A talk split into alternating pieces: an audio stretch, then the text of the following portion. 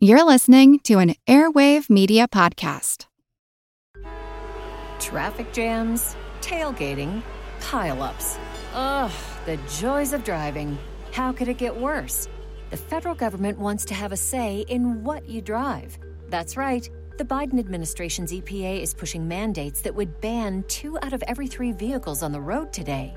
Don't let Washington become your backseat driver. Protect the freedom of driving your way. Visit EnergyCitizens.org. Paid for by the American Petroleum Institute. Want to learn how you can make smarter decisions with your money? Well, I've got the podcast for you. I'm Sean Pyles, and I host NerdWallet's Smart Money Podcast. Our show features our team of nerds, personal finance experts in credit cards, banking, investing, and more – and they'll help you make the most of your money while cutting through the clutter and misinformation in today's world of personal finance. You'll get clarity on strategies to help you build your wealth, invest wisely, shop for financial products, and plan for major life events. Listen to NerdWallet's Smart Money Podcast wherever you get your podcasts.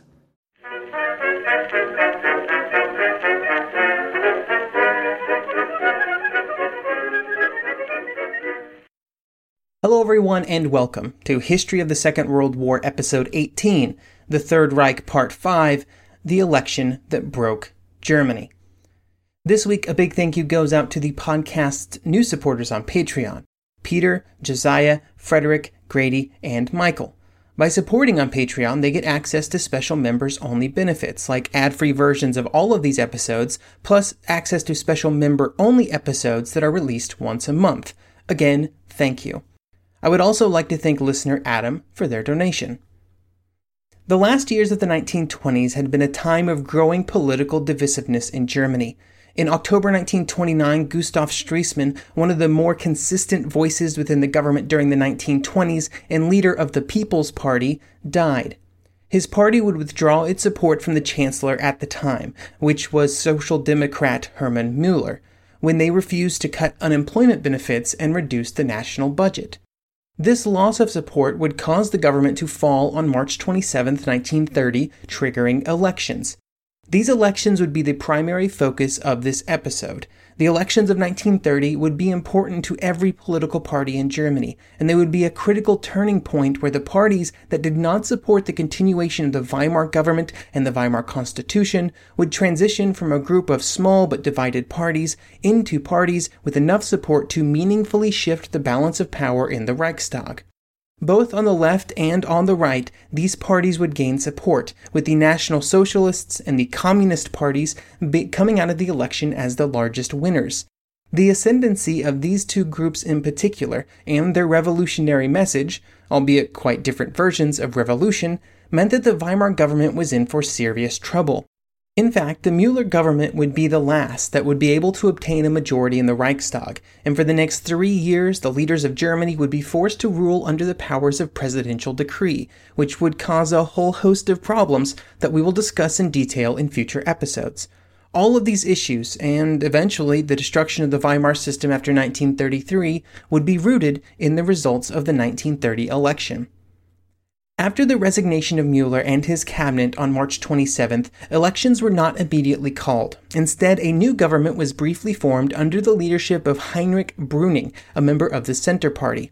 This was done by President Hindenburg under the assumption that Brüning would be able to form a cabinet that would gain majority support in the Reichstag. Brüning would run into problems almost immediately after taking office, with one of his first priorities being to pass a budget which would reduce public spending in an effort to balance the federal budget. This priority was rooted in Brüning's orthodox economic beliefs, which caused him to put faith in deflationary budgets as a way of bringing Germany out of its economic issues caused by the Great Depression. As a reminder, these deflationary policies were very common among world leaders at this time, so Brüning was not trying to do something crazy. However, those other world political leaders did not have to gain the support of the Reichstag, and in that body, Brüning ran into problems because he could not gain support from the parties that he needed to pass the budget, including the Communists, the National Socialists, and other nationalist parties. Brüning would refuse to make changes to the legislation and would instead take the opposite approach, threatening to invoke Article 25 of the Constitution, which gave him the ability to call for new elections. When this threat did not have the desired effect, Brüning put those threats into action, and on July 18, 1930, the Reichstag would be dissolved and elections would be set for September the 14th. In the National Socialist Party, the new elections were seen as a huge opportunity.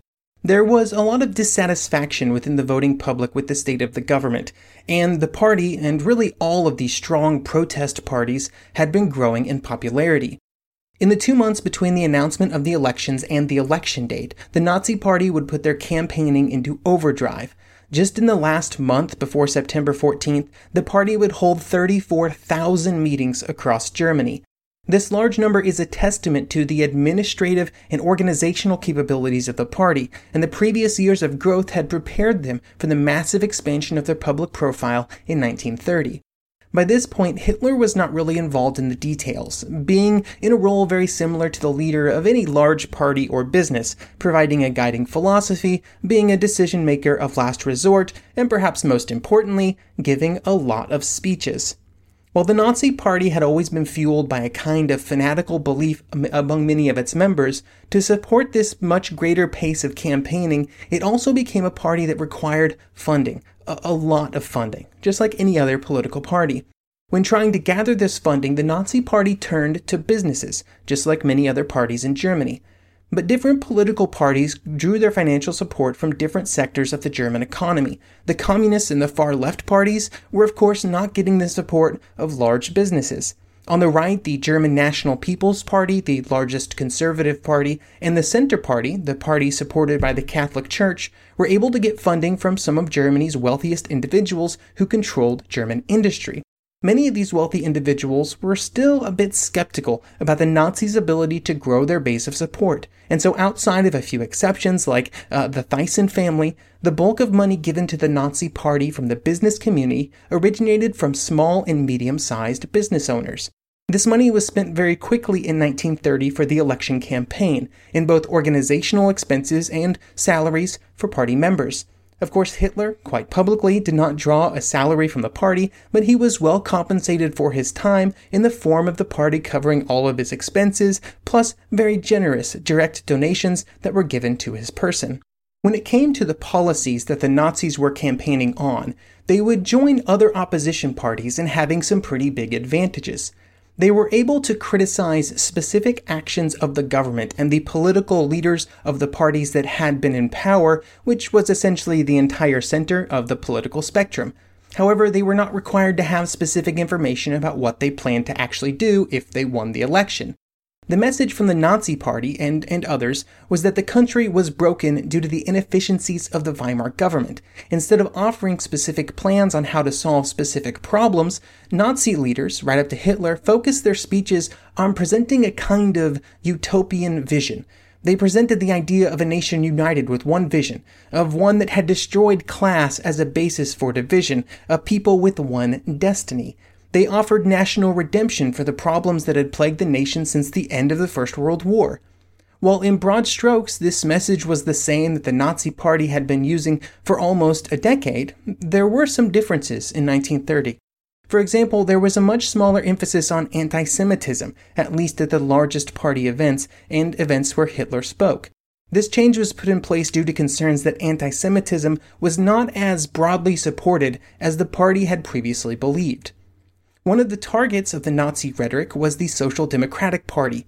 This was a multi pronged attack, with one of the key pillars being an attack on the support that the Social Democrats had given to the Brüning economic plan, which would be called the betrayal of the working class Germans that the Social Democrats claimed to support. Remember, it was a deflationary plan with smaller national budgets, including less unemployment benefits.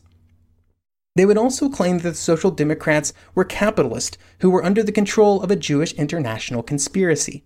The Social Democrats would be attacked from both sides, with the Communist Party also making the Social Democrats a frequent target. The two largest left parties in Germany would attack each other venomously during the election, and both would claim that the other was betraying the proletariat, sabotaging the unity of German workers, and even perhaps helping the Nazis. One of the only things that the two socialist parties, that being the Social Democrats and the Communists, could agree on was that the Nazi Party was two things. It was actually a capitalist party, and it was in fact not socialist at all. This was a common refrain from German socialist parties at this time, especially when addressing working class audiences. They would claim that the Nazis only cared about the workers as a way of getting votes. Once they had accomplished their goals, they would betray them. Among the urban workers, this message seems to have worked pretty well. The urban working class was the target of a lot of Nazi effort during the 1920s, but even up to and after the 1928 election, they had done pretty poorly among this group. This was not the only area of possible expansion for the Nazi Party, and even if the Social Democrats and the Communists prevented the majority of workers from voting for the Nazis, the beginnings of a total collapse among the traditional liberal and conservative parties presented another avenue for success. For these parties, like the People's Party and the German National People's Party, the 1930 election presented problems because their traditional message was not lining up with what most Germans wanted. Specifically, their message had always been one that did not involve drastic change. They were moderate parties that advocated for gradual change, not revolution.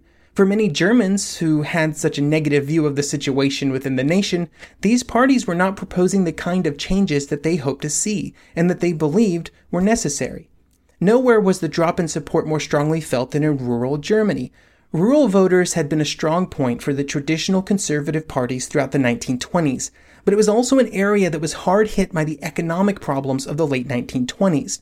The biggest problem for the German farmer was the amount of agricultural goods that were being imported into the country, making it hard for German farmers to compete. This caused them to demand some sort of agricultural import quota, or at least some sort of tariff on any agricultural goods entering the country. The inability of the traditional conservative parties to make these kinds of reforms caused many rural Germans to be radicalized, and in this radicalization, they turned to more radical political parties like the Nazi Party, whose message of radical nationalism seemed to promise a different tactic in dealing with Germany's neighbors and foreign trade. For these two moderate parties, these issues meant that the 1930 election would be catastrophic, and between the two of them, they would lose 47 seats in the Reichstag. And from a percentage basis, they would both see almost half of their popular support evaporate. When the results were tallied for the election, it was found that a higher percentage of registered voters had voted, at 82%, than in any other Weimar election up to that point. This turnout was important because of how Reichstag seats were apportioned. Seats were given proportionally, but the number of seats was dictated by the number of total votes, with a seat given to a party based on every 60,000 votes they received. This means that the Reichstag created as a result of the 1930 election had 86 more seats than the one before it, bringing the number up to 577. What this means is that the parties that gained seats did not necessarily steal votes from other parties. There were, after all, more seats to go around. It also means that the parties that lost seats, especially those that lost a lot of seats, had actually performed worse than just the number of seats lost indicates, because they now received a smaller piece of what was a much bigger pie. Four million more people voted, but three out of the four parties that would be qualified as near the political center uh, or traditionally conservative lost over 2.5 million votes combined. The big winners were the two parties that could not have been more opposed to the other. The German Communist gained 1.3 million votes, bringing them up to 4.5 million voters and 77 seats. And of course, the National Socialist Party that gained a staggering 5.5 million votes, bringing their total up to 6.3 million, catapulting them from ninth to the second largest party in Germany. The growth in support for these two parties came from across the geographic and demographic landscape. They were both well supported by new voters, with almost a quarter of those who voted for the Nazi Party being first time voters. The Nazi Party also did very well among women, which was an important voting demographic in Germany during this time period due to the number of male casualties during the First World War, which skewed gender demographics within the nation. One of the key messages of the Nazi Party after the election was that it had done very well throughout all of Germany and throughout all of society, allowing them to make the claim that they appealed to a wider base than any other party, even if it wasn't the largest. The growth of two of the most radical parties, the Communists and the Nazis, had an important impact on the Reichstag. For a new cabinet to be formed, it needed a majority in the Reichstag. However, with the Nazi Party and the Communist Party now occupying so many seats, getting to that majority became incredibly difficult. A right wing coalition, which would of course exclude the Social Democrats and the Communists, was impossible unless it would include the support of the Nazi Party. On the left, the math was essentially impossible, because even if the Communists and the Social Democrats could somehow work together, which was already very unlikely, it would leave them with just under 38% of the votes, and they would be hard up to find coalition partners. This is why, in many ways, the 1930 election was the moment that broke the Weimar Republic. It was a system that needed some kind of coalition majority to function, and now there was almost no chance of that coalition being formed. The only real path for such a majority was for the center and the right to join in coalition with the Nazi Party. This would require the party, but mostly Hitler, to accept being a member of a coalition, and importantly, not the leader of that coalition, which was unacceptable. This refusal to enter into a coalition without being the primary partner and without Hitler being chancellor would be the position of the Nazi Party until 1933.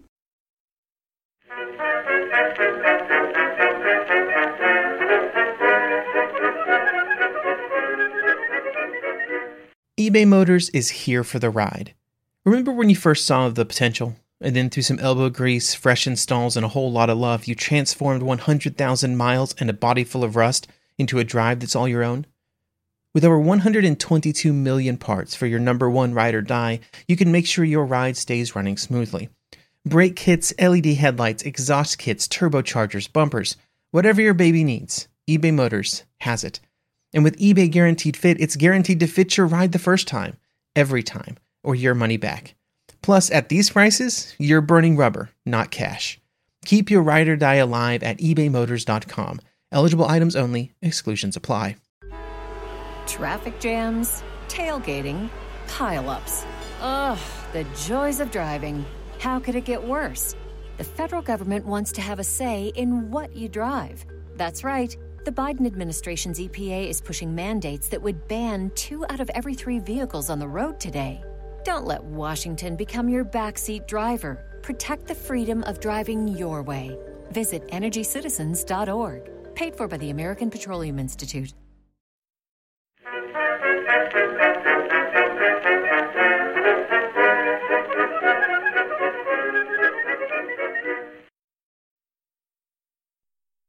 While the 1930 election made it challenging for a government to form, it also was the beginning of a period in which it was hard for the Reichstag to function at all.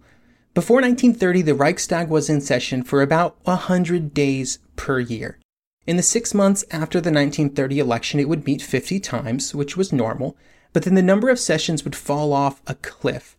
Between March 1931 and July 1932, that's over a year, it would spend just 24 total days in session. And then only three sessions would occur in this last six months of 1932. To continue to have a national government at all, Brüning, who was still in the position of chancellor, would be forced to use emergency decrees, 44 of them altogether. These decrees were included in the Constitution for just such an occasion, but it was never imagined that they would be used on this scale.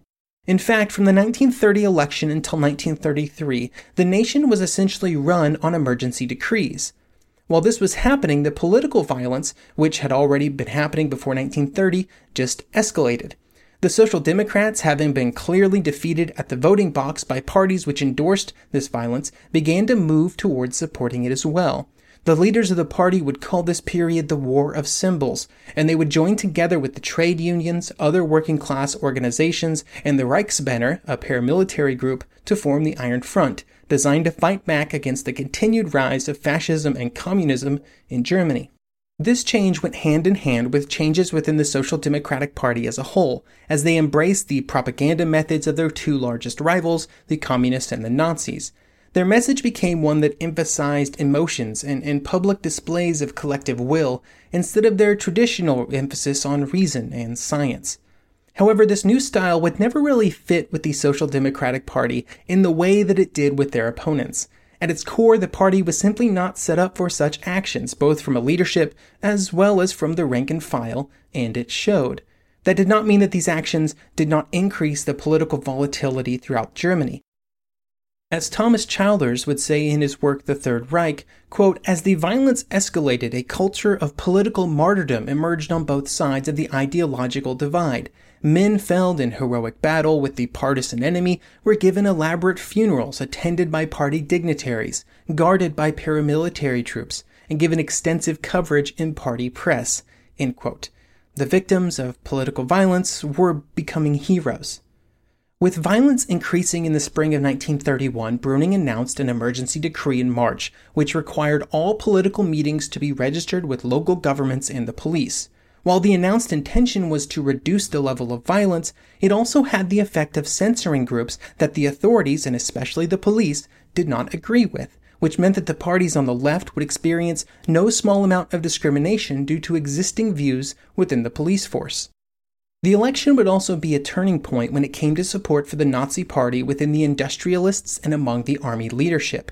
In 1931, support among business leaders from some of the larger industrial firms began to increase rapidly, which meant more money for the party and also more opportunities to speak to wealthy and influential individuals in the industrial areas.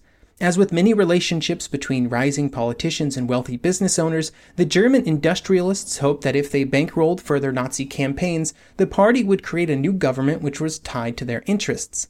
After contacts increased with the industrialists during the spring of 1931, Hitler and other top Nazi party leaders would make a concerted effort during the summer to grow and strengthen this relationship, knowing that such support would be important if the party was to take the next steps towards their final goals. A similar shift in attitude was happening in the army as well. There was already strong support for the Nazi Party within the ranks of the army, just as there was support for other political parties as well. But after the elections and with the greatly increased public support for the party among the upper echelons of army leadership, there was a growing belief that perhaps the Nazi Party was not the worst option when it came to who should lead Germany in the future. It helped that one of the core messages of the Nazi Party from the very beginning had been a strong support for increasing the strength of the German army and undoing the humiliations that Versailles had placed upon what had been one of the strongest armies in Europe. Even though the Nazi Party was coming off of a huge victory, it very quickly became apparent that all was not well within the party. The most important problem was the growing discontent among the ranks of the SA. After 1925, there had always been tension between Hitler and the political leaders of the party on one side and the leaders of the SA and the paramilitary on the other. At the time of the elections of 1930, the SA in Berlin was led by Walter Stenz, who made his displeasure clear during August 1930. Stenz, like many others within the SA, was growing frustrated with the slow progress, or to use his words, timidity and cowardice, of the Nazi political leaders. While Stenz was the first and most open about the situation, there had been concerns within the SA for years, with many members viewing the organization as the one that was created for and existed to launch a revolution. As the political side of the party, or the leaders of the party who wanted to pursue the goals of the party through legal political means, grew in strength and popular support, there was a growing concern that the more radical and revolutionary elements of the party would be sidelined.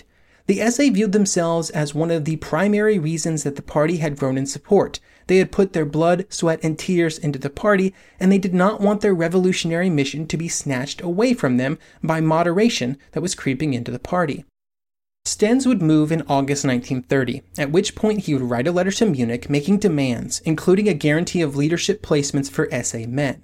The Berlin SA, of which Stenz was the leader, appeared to be on the verge of leaving the party, and they even threatened to do so and it was only by Hitler's direct intervention that the crisis was averted, or as it turns out, delayed. It would be delayed until that decree I mentioned earlier, which Brüning put in place in March 1931 to attempt to place some government control over political meetings in Germany. Stenz was not a big fan of any attempt by the Weimar government to control the SA, but the Nazi political leaders did not want to resist this new decree, which Stenz felt was simply unacceptable. He declared that he was leaving the party and he was taking the Berlin SA with him and as much as he could of all of the SA in Eastern Germany. He would seize the party headquarters in Berlin and publish an article in Der Angriff, the Berlin party newspaper. In the article, he would claim that Hitler's actions were un German and displayed boundless party despotism and irresponsible demagogy. The overall rebellion of the Berlin SA would be short, and the party would be able to rely on the police to expel them from the party headquarters, and after this was done, the resistance from the SA members would dwindle.